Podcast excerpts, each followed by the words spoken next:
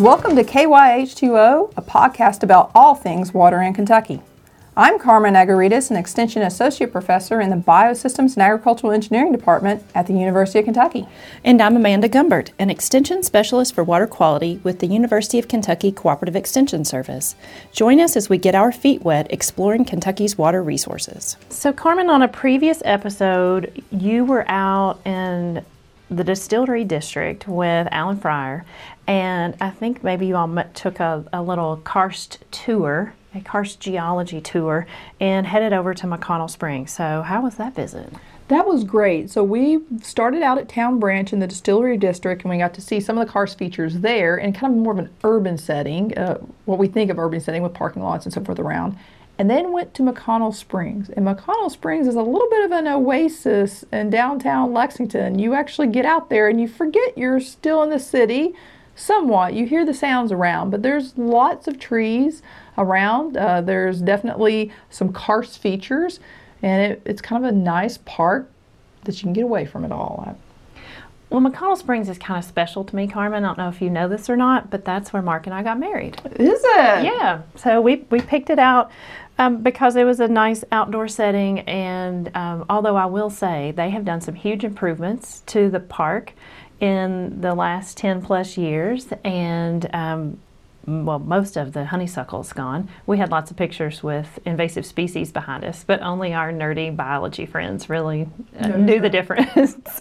um, so, yeah, you mentioned that McConnell Springs was really involved in the early settlement of Lexington. So let's hear what Alan, um, let, listen to Alan describe all of the land uses that we know have historically happened on this ground that's now a city park. We're at McConnell Springs, which is a city park in Lexington. McConnell Springs was actually the site of the founding of the original settlement of Lexington.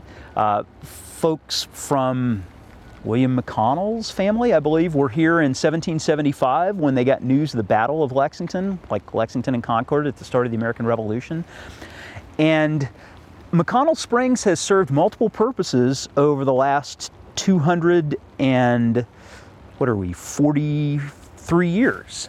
Um, McConnell Springs originally was a water supply for the people who founded what became Lexington.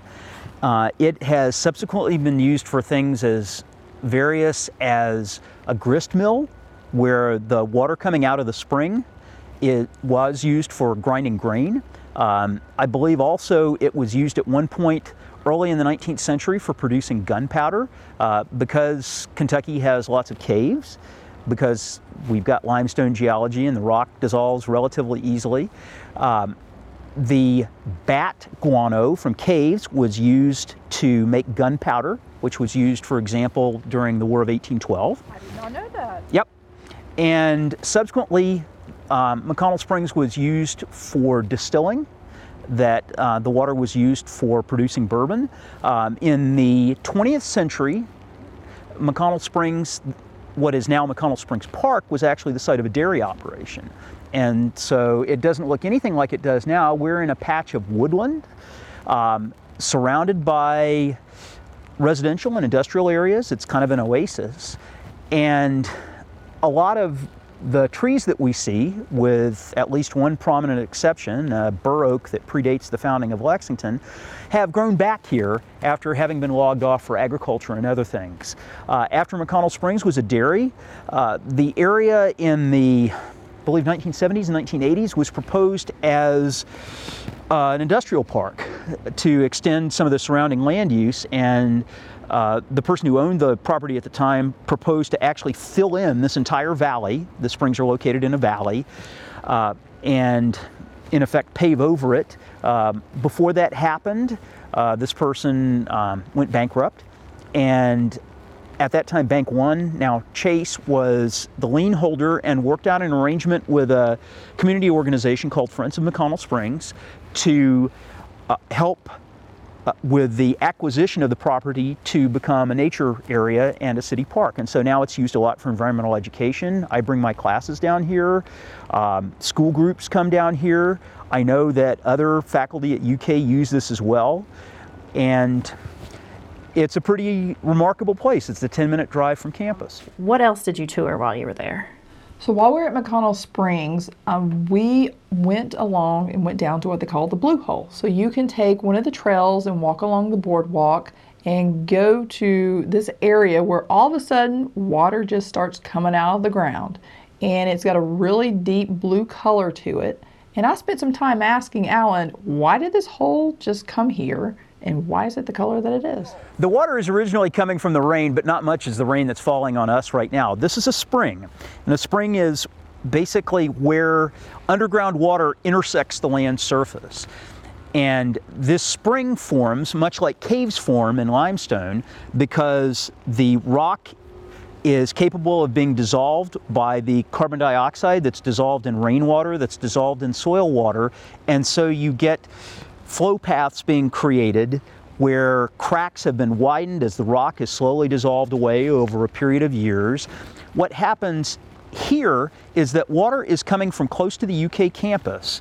Um, there are several what are called sinkholes, places where there are depressions in the ground where water runs in and then infiltrates or soaks into the subsurface. like a funnel to the Yeah, ground? exactly, like a funnel. And from those sinkholes, water then flows underground a couple of thousand feet and emerges here at McConnell Springs at this first spring that is called the Blue Hole. And it's called the Blue Hole, first of all, of course, because it's a hole in the ground, but also because the color is kind of a faint blue, in part because there's a little bit of sediment suspended in the water and that helps to kind of scatter the light, much like if you see pictures of lakes in the mountains. Carmen, in a previous episode, we talked about karst geology. Can you give us a quick uh, recap on what karst is, just in case our listeners missed that, or if they're like the rest of us and that's been a couple days ago, so they can't remember? Yeah, exactly. Uh, karst is really rock that's going to dissolve. It's underneath us, so we don't notice it as we're walking on the surface. But it's made out of seashells, um, lots of calcium in there, from creatures that lived hundreds of millions of years ago, 400 million years ago, or something along those lines. And as the rain falls through it, the rain's slightly acidic, it starts to dissolve that rock. And it dissolves it unevenly, so you'll have little cracks and holes and fissures and things like that for the water to flow through. So think about it as kind of like Swiss cheese underground. Oh, yeah, that makes sense. It in McConnell Springs is is actually even more unique because of that geology. Um, we have talked about what a watershed is in previous episodes as well, but let's listen to Alan talk about um, how how kind of complex the McConnell Springs watershed is. So let's listen to him. the water that originates here actually comes from another watershed. The watershed is the area into which all the water that falls out of the sky runs and moves into a particular stream. And we are currently standing in the town branch watershed, but the water that comes to McConnell Springs actually comes out of the Wolf Run watershed, which is the next watershed to the south and then goes back into the Wolf Run watershed. So this is a little kind of isolated area. And what's happening is because in this type of terrain, which we call karst, which is formed where rock that is soluble dissolves, you can have water in effect being diverted underground into an adjoining watershed. And in, this case, it's diverted after a few hundred feet back underground into the watershed that it came from. Carmen, we just heard Alan talking about spring water and the perceptions or misconceptions about spring water. Yeah, when we hear, when most people hear spring water, they think of a really clear, clean, pure source of water. And as we've mentioned, and Alan's talked about, karst isn't, uh, it's very interconnected underground. And so we can have water from areas we wouldn't even think about coming out uh, at the blue hole. When that water comes out, when it's run off the land and it goes down into that karst, it's not just water that goes. It's also sediment or nitrogen or phosphorus or maybe potentially bacteria or other things. So spring water, just because it says spring water, doesn't mean it's necessarily clean and pure water. So I shouldn't just drink it because it's bubbling out of the ground. No, you No, should not. it's not just magic that No. cleans it up. I thought it was just crazy to think about golf balls traveling underground and popping up in a in a spring as well. Well, my favorite story, I'm not sure that it's true. It may be a myth, but I think it's true, is a story of golf balls coming from the sinkhole that's the main sinkhole that feeds this spring, the blue hole, because that sinkhole is on the edge of the Picadome, the Gay Brewer golf course. That gives you a sense of how something that is on the surface can wind up moving through the subsurface and coming back up. Of course, that's a bit exceptional, but what's not exceptional, unfortunately, is like on a day like today when it's raining or given that we've recently had snowfall and a lot of salt has been put on the road, that what's in the water that runs into the sinkholes is carried underground and comes back up. And so that includes not only things like road salt, but also other things on the road like motor oil or like gasoline or like antifreeze.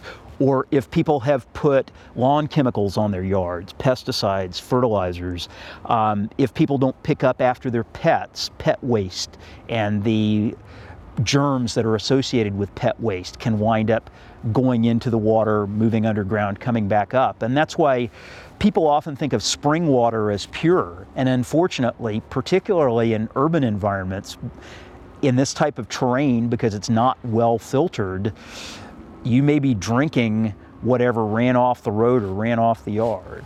If you think of water soaking into the ground, if you think of something like a bowl filled with sand or a fish tank, if you add water to the surface as water moves downward under gravity, stuff will get strained out in the small pore spaces between the grains of soil or sand or sediment. Um, in addition, some of the stuff that's dissolved may adsorb onto those grains. Think of something like static cling. Yeah, it's it's being chemically attached, um, sort of the way like a water softener behaves. The challenge in karst terrain is because you have these bigger holes, these kind of throats. Um, I'm making motions with my hand, but you know, maybe the size of a grapefruit or the size of a basketball that open up. It's almost like a pipe that runs straight into the ground. Yes, there will be some soil or some sediment in that pipe, but water can still move through it almost at the same speed that it would move downstream. And so there's not going to be as much time or as much contact area for filtration less than 100 feet downstream, it winds up sinking again and it goes perhaps another 100 feet, and then it comes out at the second of the springs at McConnell Springs, which is called the Boils. And it's called the Boils because of the way the water looks when it comes back out under artesian pressure after a heavy rainfall, the water actually looks like it's boiling. What's happening is that it's actually just fountaining, that it's coming up like in a, in a water fountain, like in a park. Um, where it's under sufficient pressure that it comes up above the surface of the pool, if you will. And then it runs another couple of hundred feet down and winds up going to what's called the final sink, which is kind of like a small cave. And then it winds up at another spring uh, called Preston's Cave Spring, about a third of a mile away. And then it doesn't sink after that, it stays on the surface and ultimately winds up in Town Branch, which joins Elkhorn Creek, which joins the Kentucky River to the Ohio, to the Mississippi, and to the Gulf of Mexico. So if you think of the chemicals I talked about, particularly fertilizers, some of what we put in our yard may wind up going to the Gulf of Mexico and having harmful effects even there. So, Carmen, you were at McConnell Springs. But as we know, and most of our listeners, I think, understand, the water goes somewhere. It does. And when we started out the blue hole, it flowed along eventually into a small stream, and that spring stream just disappeared. And it then pops up further down in what they call the boils. So the water is going on the surface, underneath it, and back up. At that point, though, where does it go? Um, Alan was talking about all this interconnection of it going from the small headwaters where we're at to eventually reaching into the Gulf. So things that we have going on in Lexington, Kentucky can actually end up down into the Gulf of Mexico. And I think that feeds back to one of our previous episodes where we talk about how um, states as far away as Minnesota influence the Gulf of Mexico and Kentucky is not as far as Minnesota, so we definitely have an influence because all of our water eventually makes it into the Mississippi River. One of the other things that I neglected to mention in terms of possible impacts of water is if we have sewers that are leaking. And in that case, some of the germs, if you will, or some of the nutrients that are in sewage may wind up seeping into the groundwater as well. And so in central Kentucky, from urban sources, but also from agricultural sources in this type of karst terrain, um, we can have water quality impacts that don't just affect us locally or affect ecosystems locally, but affect people and ecosystems all the way to the Gulf of Mexico. Well, Carmen, what can we do? You know, we, we talk about the, the problems and the, the potential um, hazards of activity that can impact our water quality. But in terms of protecting our groundwater, you know, what are some things that we should think about? I think a lot of the things, same things that we think about when we think about protecting surface water. Not uh, changing your oil and having that spill on the ground. Not over fertilizing so you have extra nitrogen and phosphorus that runs off. Uh, picking up after your pet waste. Um, if you're in, say, using best management practices if you're in agricultural production that's going to limit the amount of sediment and nutrients that can get into there. And Alan talks a lot about how we can do those things, and there's some other ideas as well. well we can think about what people, for example, in the ag community call best management practices, which is limit the amount of chemicals you put on your lawn. Uh, we naturally have high levels of phosphorus in our soils, and so if you're applying fertilizer with phosphorus, um, you don't need to have a lot of phosphorus. Um, otherwise, that could stimulate um, algal blooms and other things that are harmful to aquatic organisms. Um, we can make sure we're doing things as simple as not littering or picking up trash from other people.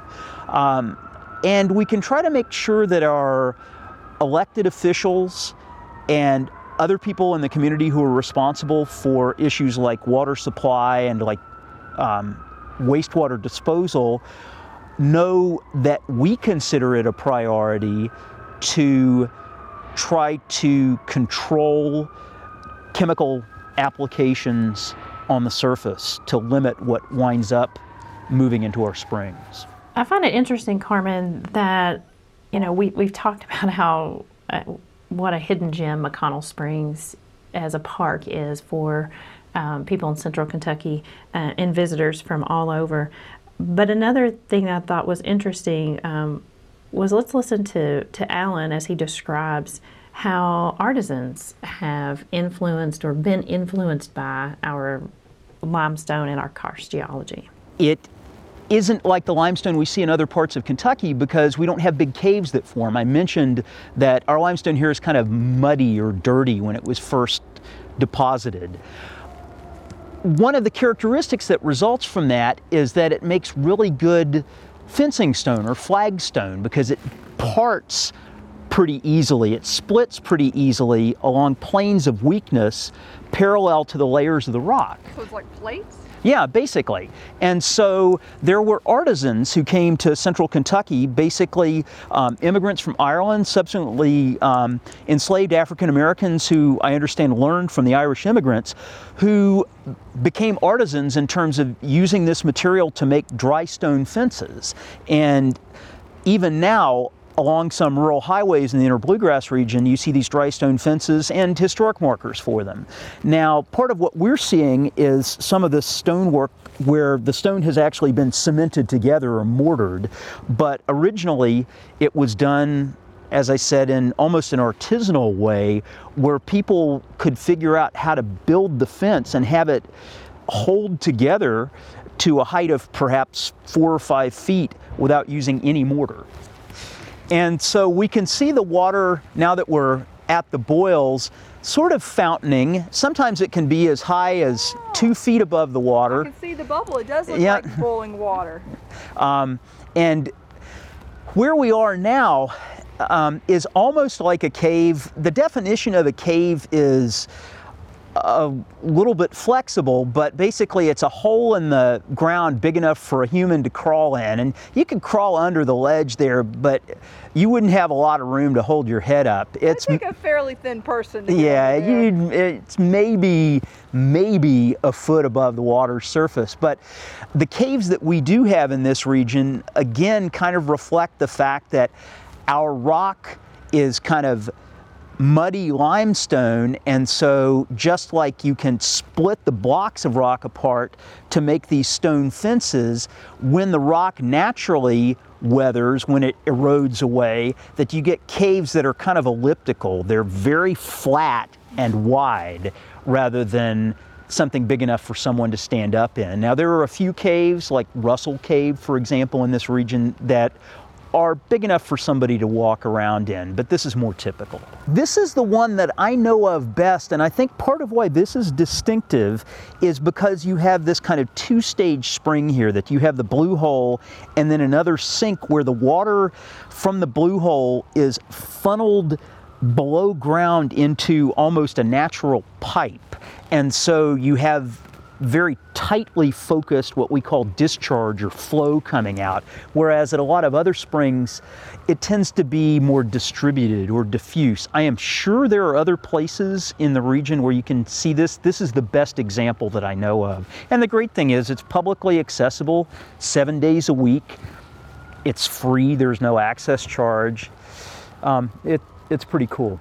But one of the reasons why McConnell Springs was not as extensively studied was because of its history, because there was a lot of trash in the springs. Um, before it became a park, this group, Friends of McConnell Springs, put in a lot of volunteer effort, and there are photographs of people pulling old tires out of the springs and the sinkholes. And so, what that meant was it was not as easily accessible for study as it is now. But I think increasingly, students at UK, other researchers at UK are recognizing the significance of McConnell Springs.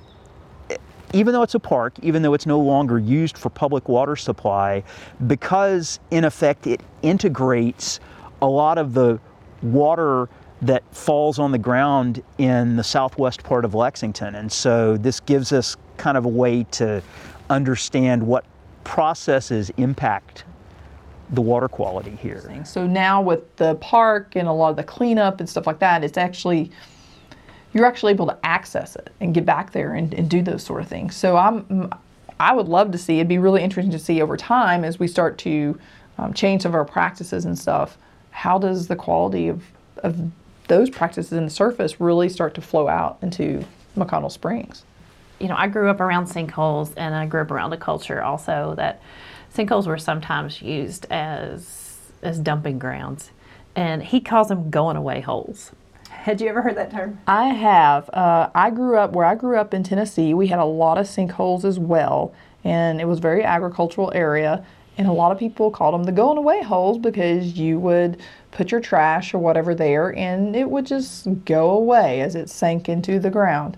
Um, as we've heard on this podcast and others, that's probably not a good thing because what goes into the ground is not just it's not buried like you would think of with a landfill. It actually is going to pop out somewhere else. So as alan's pointed out that golf balls were found coming out at mcconnell springs that other trash is going to be coming out somewhere else too.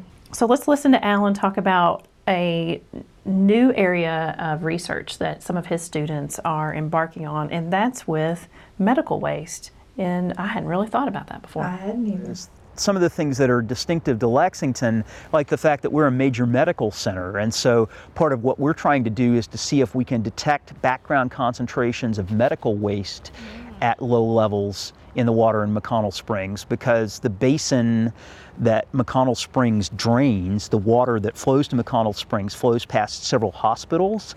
And so if we detect chemicals that are associated with the hospital activities, that's probably not an indication of dumping. It may be an indication that the sewers are leaking slightly. And so part of what we want to know is to what extent that may still be affecting the water quality in this area. It's not just the water itself, even the organisms that are in the water, as you know, can be used as indicator organisms. The plants, the invertebrates, such as certain aquatic insects. If you have certain types of organisms, certain communities of organisms, you can tell that the water quality is actually relatively good. Um, if you analyze the chemistry of the water, you can also get a sense of how healthy or not the ecosystem may be. So we can hear from Alan's discussion about Lexington being a med- major medical center, some of the hazards that might be here. That's something that we maybe don't usually think about, but as our urban centers grow and develop, especially in an area like central Kentucky with karst geology, it's very important for us to keep in mind that everything that we do impacts our water. Like we said earlier, if it's on the ground, it's in our water. That's true. Thank you for joining us for another episode of KYH2O. And you can learn more about McConnell Springs and karst geology on our website, as well as listen to our other episodes. You've been listening to Carmen Agouridis and Amanda Gumbert.